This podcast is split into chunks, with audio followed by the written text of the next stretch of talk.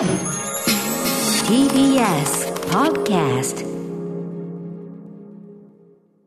さあ、ここから私宇多丸がランダムに決まった最新映画を自腹で鑑賞し評論する週刊映画時評、ムービーウォッチメン。今夜扱うのは3月19日から劇場公開されているこの作品、トムとジェリー。はい。あの、一応これあの、エンディングでかかるアンダーソン・パーク featuring リック・ロスのね、えー、 Cut Em In という曲をね、かけています。まあ、この感じなんですよね、今回はね。えー、猫のトムとネズミのジェリーがバタバタ劇を繰り広げ、世界で愛されているカートゥーンアニメーション、トムとジェリーが実写映像と融合し映画化。世界が注目するセレブのウェディングパーティーを控えるニューヨークの高級ホテルを舞台に、トムとジェリー、そして新人スタッフのケイラが大騒動を巻き起こす。人間型の主人公ケイラを演じるのはクロエモレ、えー、クロエグレース・モレッツ。えー、監督はバーバーショップやファンタスティック・フォー超能力ユニットなどなどのティムストーリーでございます。ということで、トムとジェリー見てきたよというね、えー、リスナーの皆様、ウォッチメンからの監視報告メールでいただいております。ありがとうございます。メールの量は、少なめ。あらまあ。なんかちょっとね、注目感が低い感じも正直感じなくはないもんね。え、賛否の比率で言うと全体の半分が、いいところもあるが悪いところもある。残りは褒める意見がややけなす意見を上回っていた。全体的なテンションはちょっと低めというところですね。え主な褒める意見としては、意外としっかりトムジェリしてた。2D アニメと実写版の、実写版、実写の、えー、融合も違和感ない。俳優たちの演技もあえて分かりやすくしており、それが良かった。クロエグレース・モレッツが可愛いなどがございました。一方、否定寄りの意見としては、想像の域を超えない。かもなく不可もなくとか、えー、主人公の自業自得で話が進むの。これはクロエグレース・モレッツちゃんのね、えー、まあ主人公がまあそうかな。えー、話に乗れない。どうでもいい。えー、トムとジェリーの世界観からかなり離れてしまったなどがございました。代表的なところをご紹介しましょう。ラジオネーム、えー、ミーチャッタミーチャッタさん。えー、この方すごい長く書いていただいてるんで、ちょっとはしょり、相当はしょりながらで申し訳ございません。とにかく、えっ、ー、と、トムとジェリー、まあ非常にですね、あの非常に詳しく、あの、あの、ずっとちゃんと見てきてというかね、あの、大ファンだという前提のことを書いていただいて、えー、そもそもトントジェリーは出自的に子供向けではなく、MGM の一般的な長編映画の前座の短編映画だった前提があって、それゆえの自由さやデタラメさが大きな魅力だったと思っています。食うか食われるかの関係がありながら、根本的にトムはジェリーを本気で食おうと思っていない節があって、その面倒くさい友情のようなものにグッとくるという構図があったように思います。ただし、現在トムとジェリーの新作を作る上で、それはもはや一般的には余計な魅力になってしまっていて、えー、あくまでファミリー向けに制作するすることが前提になることは承知していますと。そういう期待で本作を見てみると、いや、思ったより悪くないというか、支持できるというと偉そうですが、少なくとも版権を確保して有名なキャラクターで商売するという目的よりは誠実な印象を受けましたと。とにかく観客にストレスを与えないことをに危惧した節があって、暴力破壊から極力後ろめたさを取り去った感があります。要するにこのスラップスティックコメディならではの付きまとう暴力性とかに対していろいろちゃんと、えー、計算が働いていると。一方、動物、それも同じ種類の猫やネズミすら喋るのに、トムとジェリーは問答無用で無言、スパイクやブッチなどのゲストの登場、オリーブを丸飲みするとその形まんまの胴体になる、えー、ジェリーの見せないようからのトムの、えー、眼球オーダーといった過去作引用などのお約束の数々は、それなりに古いファンへの接待として機能していたと思いますと。はい。えー、あと、まあ、その、えっ、ー、と、実写版のその俳優たちも非常に魅力的だったし、バランス取りも非常にできているというようなね、えー、ことも書いていただいております。えー、確かに邪悪な暴力が過ぎる実写版ピーター・ラビットみたいな作品だったら個人的にはめちゃくちゃ嬉しかったですが、やっぱりあれが異常なんだと思います。えー、正直、パティントンシリーズの絶妙な年どころには及ばなかったのは残念ですし、あれは素晴らしかったからね、えー、決定だというのはちょっと難しいですが、十分楽しんでみることができましたという、なかなかヘビーファンから。ただこの方、大きな不満として、音楽が不満だと。えっ、ー、と、スコット・ブラッドリーによるそのね、えっ、ー、と、テーマ曲、メロディーというのが、あの、せめて部分的にとか、エンド、えー、最後のファンファーレとか、一発でも鳴らしてくれなかったのかというような、えー、ことを書いていただいてます。非常に勉強にもなるメールでありがとうございました。一方、否定的なご意見もご紹介しましょう。えー、ドレミシオさん、えー、画面で一生懸命動き回っても観客の心はつかめない。えー、実写とアニメキャラの融合、適度に立体感もあるアニメキャラで見事と言えるのではないでしょうか。ただ、ストーリーがごちゃ混ぜで、何が起きても観客の心は動かされていない、動かされていない感じ。えー、ジェリーがトムにちょっかいを出す基本基本構造ですが、トムとジェリーが連帯する行動原理について短編だと気になりませんが、長編だと原理原則に基づいた理由にしないと、ストーリー展開の都合に見えてしまいます。確かにご都合主義的なストーリー運びはもう全くその通りで、その場の勢い任せだったように思いました。えー、ウェディング、この結婚式がね、一つの舞台になってますが、ウェディングにしても成功するかどうかは問題でさえなく、キャラを動かすための方面になっていってどうでもいい感じ。えー、という感じでございます。はい。えー、ということで、あの、皆さんありがとう。否定的な意見もすごく長く説得力がある意見もご意見もいっぱいいただきました。ありがとうございました。えー、ということで時間もあるので行ってみましょう。トムとジェリー。私も東方シネマズ六本木で、ちょっとね、今回あの、時間がどうしても合わず、吹き替え版が見られてなくて申し訳ございません。えっ、ー、と、字幕版を、えー、同じ六本木、えー、で2回見てまいりました。でもね、大きいスクリーンではなかったけどね、僕は昼の会にしては結構入ってんなって感じがありましたけどね。はい。ということで、トムとジェリー。まあね、えー、改めて言うまでもないことですけど、一応やっぱり確認しておくならば、えー、まあ、ウィリアム・ハンナとジョゼフ・バーベラ、まあ、いわゆるハンナ・バーベラのコンビですね。が1940年に MGM で作り始めたシリーズということですね。まあ、猫とネズミが追っかけっこし合う、えー、スラップスティックコメディ。まあ、MGM、同じ MGM のカートゥーンキャラクターで、あの、天才テックスエイブリーのですね、ドゥルーピーがね、だから今回もお約束的に、あの、カメオ出演してたりしましたけど、で、まあ、いろいろこう、権利の変遷を経て、今はワーナーにね、えー、在籍しているという感じでございます。まあ、とにかく、まあ、あのー、始まって80年以上経過した2021年現在も、おそらく場所とか世代を問わず、説明不要っていう、一大ポップアイコンであり、まあ、続あり続けているという、まあ、これ驚異的なことですね、カートゥーンキャラクター。えー、トムとジェリーみたいな関係みたいな言い方が今も普通に通用するわけですから、ね、えー、ローレルハーディみたいなって言ってもなかなか通じなくても、トムとハーディみたいなは今の普通の人に通じるわけだから、これってすごい。えー、ちなみに、これはパンフレットに載っている、えっ、と、ジンム・ダンシローさんというかね、書かれた映画ライターの方が書かれた、えっ、と、実写とアニメキャラ、夢の共演誌という、これ非常に勉強になるコラム書かれていて、これは要するにその、今回みたいな 2D と実写のハイブリッドの映画史、非常に実は古くから試みられているよというのをちゃんと書かれて非常に勉強になるんだけど、えっ、と、トムとジェリーは特にですね、あの、1945年の怒りを上げてって映画でジーン・ケリーと共演したのを皮切りに、割と今回のような実写とのハイブリッド、割と早い段階からやってるようなキャラクターでもあるよというのがこのね、えー、分かったりする。で、まあ、あの、いろいろね、あのー、短編もずっとつ放送され続けてるし、あとオリジナルビデオ OVA の、えっと、長編は道を脈々と作り続けられてはいるものの、えー、劇場用長編映画としては1992年、これ50周年記念作品という位置づけでしたね。トムとジェリーの大冒険以来となる今回の新作っていうね。あれ、ちなみにトムとジェリーの大冒険、まあ、ヘンリー・マンシーニの確か遺作ですよね。でもあったりする。なんだけど、まあ、あれはね、あの、トムとジェリーが普通にこう喋り出す作りだったりしてね、ちょっとね、もろもろ失敗作という位置づけをせざるを得ない感じだったですけど、えー、今回はどうかという。ちょっと、まあ、順繰りにきますね。まず冒頭ですね。えー、まあ、その、映画会社のクレジットが出て、こんな曲が流れ出すわけですね。まあ、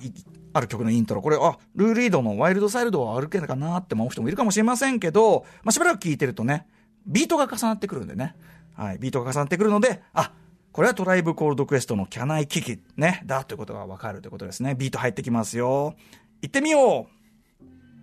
うね。はい、来たっていう感じで。えー、先日ちょうどあの番組でもね、あのー、特集的に本当にインタビューさせていただきました、テイ・トウワさんがね、えー、マニュマニピュレーターを実は務めていた、ネタの提供なんかもしていたというジャングルブラザーズセカンドからのこのトライブコールドクエスト、1990年の、えー、言わずと知れた、えっ、ー、と、 People Instinct なんとか、えー、全部言えない、えー、ファーストアルバムの収録曲でございます。まさにヒップホップクラシックって感じですけどね、えー、ヒップホップ好きな人でこれ知らない人いないっていう曲ですけど、で、これがただ流れるだけじゃなくて、えっ、ー、と、ニューヨーク上空、これは実景ですね。その実景のニューヨークの上を飛ぶ、えっ、ー、と、3羽の鳩が、これは 2D 風、要するにトムとジェリー側の世界観 2D アニメーションで、その鳩たちが、えっ、ー、と、きっちりこう、リップシンクと、あと体の動きも合わせて、まあミュージックビデオ風というか、えー、 Can I Kick It のこの一番の今歌ってる Q ティップのパートを丸ごとラップするんですよね。はい。要は、それで、によってなんか今回はこのノリでいきますよっていうのをまあ宣言してるって感じですよね。で、そのままね、これ流しといてくださいね。カメラがぐーっとこう、列車にこう寄っていくとですね、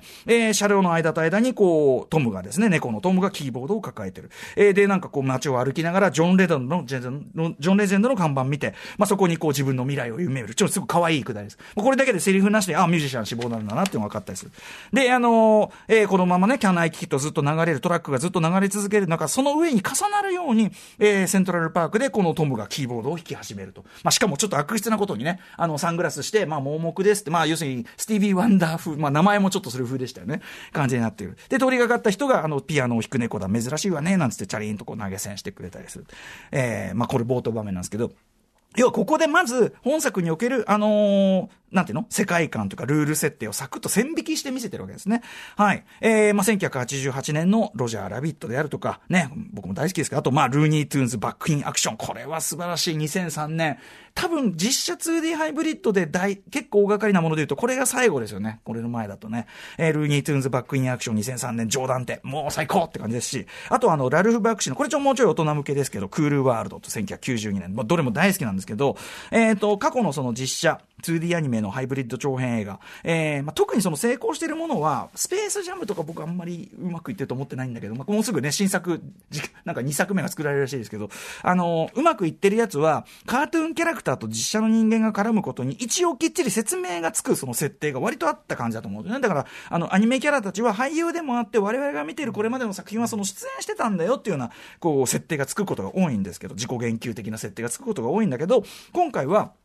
もうストレートに、この世界の中の動物は全部 2D アニメーションですと。えー、で、人間的なコミュニケーションも時には取れるけど、直接会話したりはしない。だから動物同士でセリフが出てくることはあるけど、人間同士と会話したりはしないし、で、もちろんトムとジェリーは喋んないという。えー、あくまでその人と動物の関係っていうのを保っている状態ってことですよね。そういうその線引き。えー、まあもう本当にこれはサクッと。まあ、あの、今回はそういうことなんで、ね。もうこれ以上は疑問持たないでください。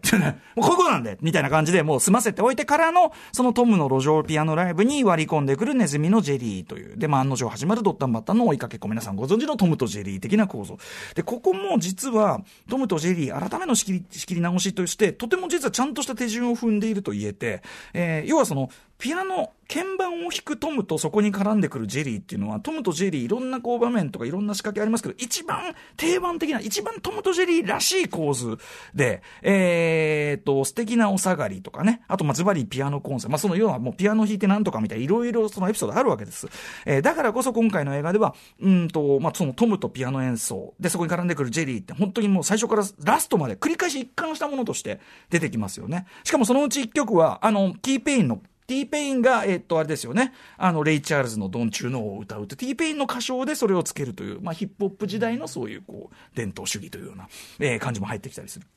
はい、ということで、えー、で、その中でやってくるかギャグも、これさっきのメールにあった通りです。えっ、ー、と、トムのその手のひらの中にいるジェリーが、なんか手を丸めて中を覗いている。で、な、何かな何かなってこう、トムが見たがってると、ドーンってこう、殴られ返すという、えー、ギャグはですね、まあ、ネズミ、元はネズミ取引証というね、まあ、これも1940年代のオリジナルの、その忠実な再現な、完全、要するに、もうザ・トムとジェリー、クラシックっていうのをやって見せてるわけです。そこからの、まあ、言っちゃえばサンプリングですよね。直接的なサンプリングっていうのが、まあ、要所にあって、要はその、トムとジェリーとしての正当性も実は、ものすごく律儀に継承している作り。まあ、なんかヒップホップ世代っぽいっていうか、あの、サンプリングをしてるっていうかね、リスペクトの表し方がヒップホップ世代っぽい感じってのありますよね。はい。えー、あとメインの舞台がね、あの、ニューヨークのその格式ある老舗高級ホテルっていう風に設定されても、まあ、絶妙だなと思ってて、まず、そのトムとジェリー、えー、的その 2D カートゥーンアニメーションのその、持つそのクラシカルなムード、やっぱり元は1940年代から始まってますから、ムードともフィットするし、はい。あの、実際そのホテルの歴史っていうのを、そのちょっと劇中で語られるのが、なんかハンナ・バーベラのそのキャリアとか、その 2D カートゥーンのその歴史とちょっと重なるような感じになってるらしいんですけど、はい。あとその、生身の人間によるその実写の方のスラップスティックコメディ、あるいはそのスクリューボールコメディ的なものの、あの背景としても、ホテルってやっぱすごい最適ですよね。えー、あるいはその様々な人種がこう行き来して当たり前の場、つまりその 2D キャアニメの動物キャラクター含め、いろんな人種とかが行き来してて当たり前の場。これその、要はポリティカルコレクトネスが普通の常識、マナーとして前提にある場としての現代ニューヨーク。えー、ゆえにこう、アップデート感も自然にできる舞台立てでもあったりして、要するにそのいろんなね、あの人種の人がいろんな立ち位置に全然行って、全然普通、そのそのこと自体は普通っていう、そういうこうアップデート感も自然に出せるしという。で、実際まあそういう中でですね、あの絶妙なその舞台立ての中でカートゥーンに負けじと大きな表情と動きでドッタンバッタン、えー、奮闘して見せるクロエ・グレース・モレッツ。これ書かれてる方が多かったけど、やっぱ近年のクロエ・グレース・モレッツの中で一番可愛いですね、やっぱね。めちゃめちゃキュートだし、マイケル・ペーニャも可愛い。マイケル・ペーニャも、とにかくスラップスティック映えするボヨーンみたいなのが本当に似合いますよね。なんか、あの、2D アニメキャラクターにおちょくられるのが本当に似合うっていう感じだと思いますけど。えー、というか、僕今回改めて、ああ、なるほどと思ったのは、えっと、実写とその 2D のハイブリッド作品、特有のね、その、どうかしてる感、僕最初に予告見た時は気持ち悪いっていう、思ったのね。どうかしてる感。まあ、異なる次元のものが同時にそこにある奇妙さ、クラクラするような異常さ、異常ですよね。異常さっていうのはそもそもスラップスティックコメディと相性がいいんじゃないだからその 2D と実写ってハイブリッドはいい。なんなら実写だけより、それこそ 2D アニメそのものよりもより異常じゃないですか。よりはちゃめちゃ度が高いと言えるわけだから、なので、あ、あの、やっぱこの手法面白いんだなっていうのはすごく、えー、改めて気づかれたりもしました。気づかされたりもしました。まあ、あの、ずっとそればっかやってると多分インフレしてきちゃうけど、やっぱ十何年に一度ぐらいは見てえな、みたいな、えー、感じがあったりしましたね。えー、まあそんな今回のトムとジェリー。まあ、脚本のケビン・コステロさんという方はですね、えっ、と、あの、あれですね、ブリグズビー・ベアの脚本の方ですね。2018年7月に私利用しておりますが、えー、27日に。えー、そして注目は何より製作総指揮監督のティム・ストーリーさん。今回やっぱティム・ストーリーさんの色がすごく強いと思います。えー、2005年と2007年のファンタスティック4 2作。まあ、これが非常に有名ですけども、もともとあの、ラップ R&B、えー、ミュージックビデオいっぱい撮られてる、まあ、アフリカ系アメリカ人の方で、えっ、ー、と、出世作は2002年のバーバーショップですね。あの、もう、あの、アイスキューブが完全にコメディ演技に徹して見せたバーバーショップであるとか、やはりアイスキューブ主演、えー、ケビン・ハートと共演した、えー、2014年ライド・アロング。まあ、2作目もありますから、ライド・アロングシリーズであるとか、あと今、あの、日本ではネットフリックスで見られる、あの、シャフトの2019年版、あの、おじいさんとお父さんと息子三大シャフトが揃い踏みするっていうね、えー、息子はあれですよね、あの、A トレインですよね、ザ・ボーイズのね。はい。あの、やってるシャフトであるとか、要はその、はい、ゴリゴリそのヒップホップ世代の、まあ、ヒップホップ畑のアクションコメディを得意とする人みたいな感じで、なので、あのー、まあ、そうなんですね。まあ、あれですね、一個、あの、シャフトにはメソッドマンがね、普通に俳優として出てたりなんかしましたから、まあ、そんな感じだからさっきも言ったように、トムとジェリーらしさの本質を、まあ、直接的なそのサンプリング含めて忠実に受け継ぎつつ、その、現代的なものとして仕上げるっていうような、そういうスタンスでこうやってる方ですよね。例えばその、えっ、ー、と、まあ、ホテルの中にですね、まあ、部屋を陣取ったジェリーのその部屋にですね、まあ、そこでまずその部屋にの、のとこで流すのがジョデシーのあの、 Come Talk to Me ってね、あれを流して、こういうこの辺のセンスも素晴らしいですけど、えー、まあ、そのトムがその電線を伝って侵入しようとするが、毎度同じように電気ビリビリ、ビターン。まあ、これ繰り返しギャグ。まあ、いかにもトムととジェリーって感じのね、もしくはその、こういうカートゥーンアニメっぽいギャグがあるわけですけど、ようやく部屋に入って本格的な追っかけっこ、そこで渋く、あ、そういう選曲で来るって流れ出すのが、エリック・ビーラキム、1992年、ドント・スウェット・ザ・テクニックっていうね。うん。これ流れ出して、この選曲の妙ですよね。あ、そう来るみたいな。えー、で、まあ、ここね、すごい場面としても面白くて、えっ、ー、と、縦横無尽にその動き回るトムとジェリー。まあ、これ続いて 2D アニメーションですよね。で、それに従って破壊されていく部屋の中の実景、まあ、実際の小道具、もしくはその実際の小道具風に見せた CGI なのかもしれないけど、などが、その、じ、多分、その、恐ろしく複雑かつ高度に、でも、パッと見には当たり前のように組み合わされて、シンクロする。もう全体がその、そういうもののようにシンクロして見せ場であって、これ曲使いのセンスと、あとその、なんかすごいことやってんのに、そんなすごく見せない感じも含めて、あ、これはなかなかっていう感じで上がりますよね。はい。えー、まあ、こんな感じでですね、えー、実景、実写とその 2D の絡み、当然のことながらどんどんどんどん複雑化、巨大化していく。そしてそれに伴ってディザスターの度合いも、まあ、できるだけ無茶苦茶になるのが楽しいわけですから、巨大化していく。まあ、ホテル、バー、ロビーでのね、えー、トムとジェリー、そしてあの犬のスパイク、スパイクも可愛かったよね。あの、コブの下りとかやっぱりもうお馴染みですからね。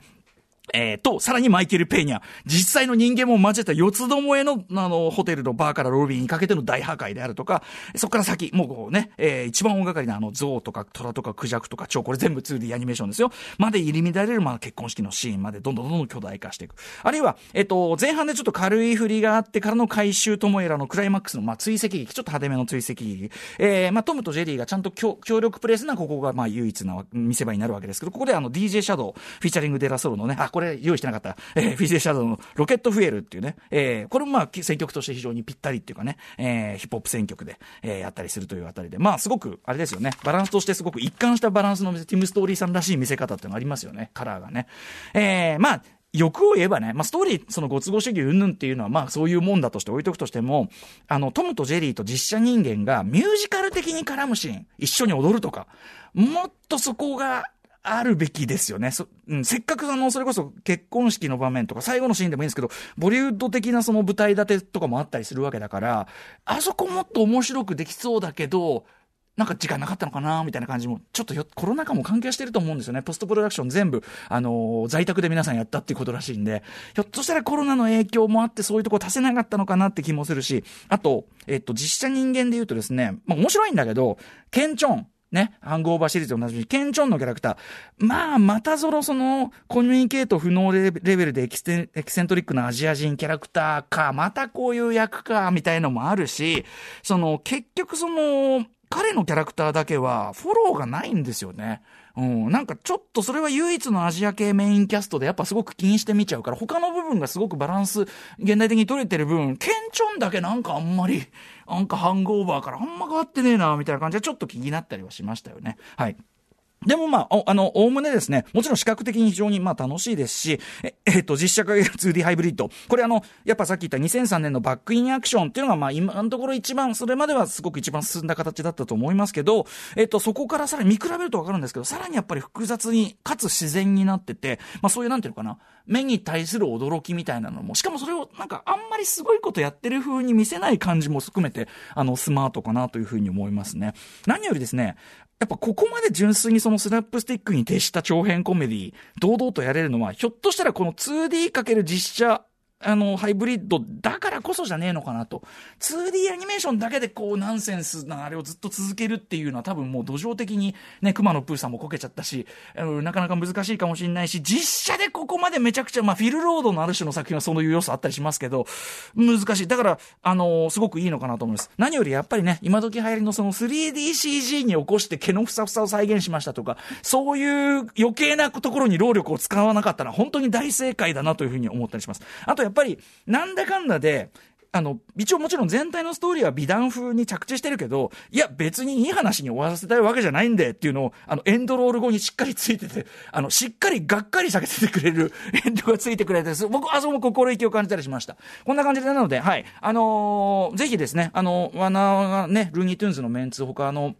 僕はやっぱりまたあの、バックスバニーと一番好きな僕ダフィーダックなんで、で、ちょっと一発、あの、ジョー・ダンテ級の破壊的な、もう頭クラクラするやつをこの流れで作ってくれたらもう言うことなしかなというふうに思いますけどね。はい、あの、でも、トモとジェリー2021年、あ、でも先ほどのね、あの、メールにもあった通り、例えばそのオーケストレーションついて、こういうところはつけてくれよっていうのは確かに、それもね、コロナ禍関係あるんじゃねえかな、オーケストレーション集めらんなくてとか、関係あるんじゃないかなって気もしますけどね。はい。まあ僕はでも、あの、まずはこれ、その、なんていうかな、あの、これ自体としてはその成功、ティムストーリーさんの作品としてもすごく色が出てるし、はい。あの、成功作じゃないかとの、こういう試みまだまだ続けてほしいという意味で、えー、ぜひぜひ気軽に、えー、最高に楽しめる一作として、ぜひぜひ劇場でウォッチしてください。さあ、ということで来週の候補作品、ちょっと今週多いんでね、9作品大急ぎでいきたいと思います。まず最初の候補はこちらノマドランド。続いてはこちら騙し絵の牙。三つ目はこちらジャンクヘッド、まさにね、ストップモーションアニメ特集ね、堀監督お越し、えー、いただきました。四つ目はこちら。モンスターハンター。五つ目はこちら。これちょっと先週あの、ガチャ入れ忘れちゃって申し訳なかった。えっ、ー、と、あがない、地下鉄サリン事件と私。えー、6つ目はこちら。みなり。えー、7つ目はこちら。えっ、ー、と、以前、リスナーメールに入れさせていただきました。救ってごらん。えー、そして8つ目はこちら。アウトポスト。そして最後の候補はリスナー推薦枠です。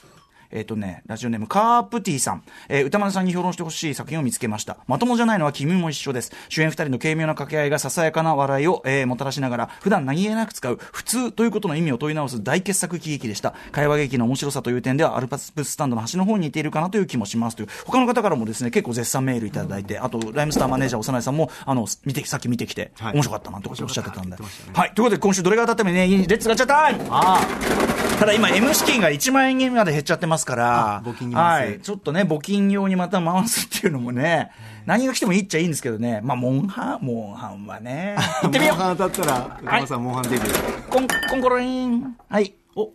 お、来たえ？ジャンクヘッド来ましたよ。行ってみようか、やっぱりね。はい。堀貴秀監督、えー、ジャンクヘッド行ってみたいと思います。お願いします。これね、山本さん絶対好きだよ。ねおっしゃってましたよね。山本さんは面白いし、やべえ。やべえやつ来た。やったありがとうございます。堀さんやべえっていう。はい。えー、この映画を見たという方からの感想をお待ちしております。えー、また評論してほしい映画も募集中です。リスナー枠に、えー、採用された方には現金2000円をプレゼントいたします。宛先はどちらも歌丸アットマーク tbs.co.jp まで、番組公式サイトには過去の、えー、ね、私やったやつの全文書き起こしもアップされておりますので、えー、このコーナー早口で何言ってかわかんねえよとか、えー、固有名詞がなんだかわかんねえよって方はそちらを参照していただくと、えー、よろしいのではないかと思います。以上、週刊映画辞表ムービーウォッチメンでした。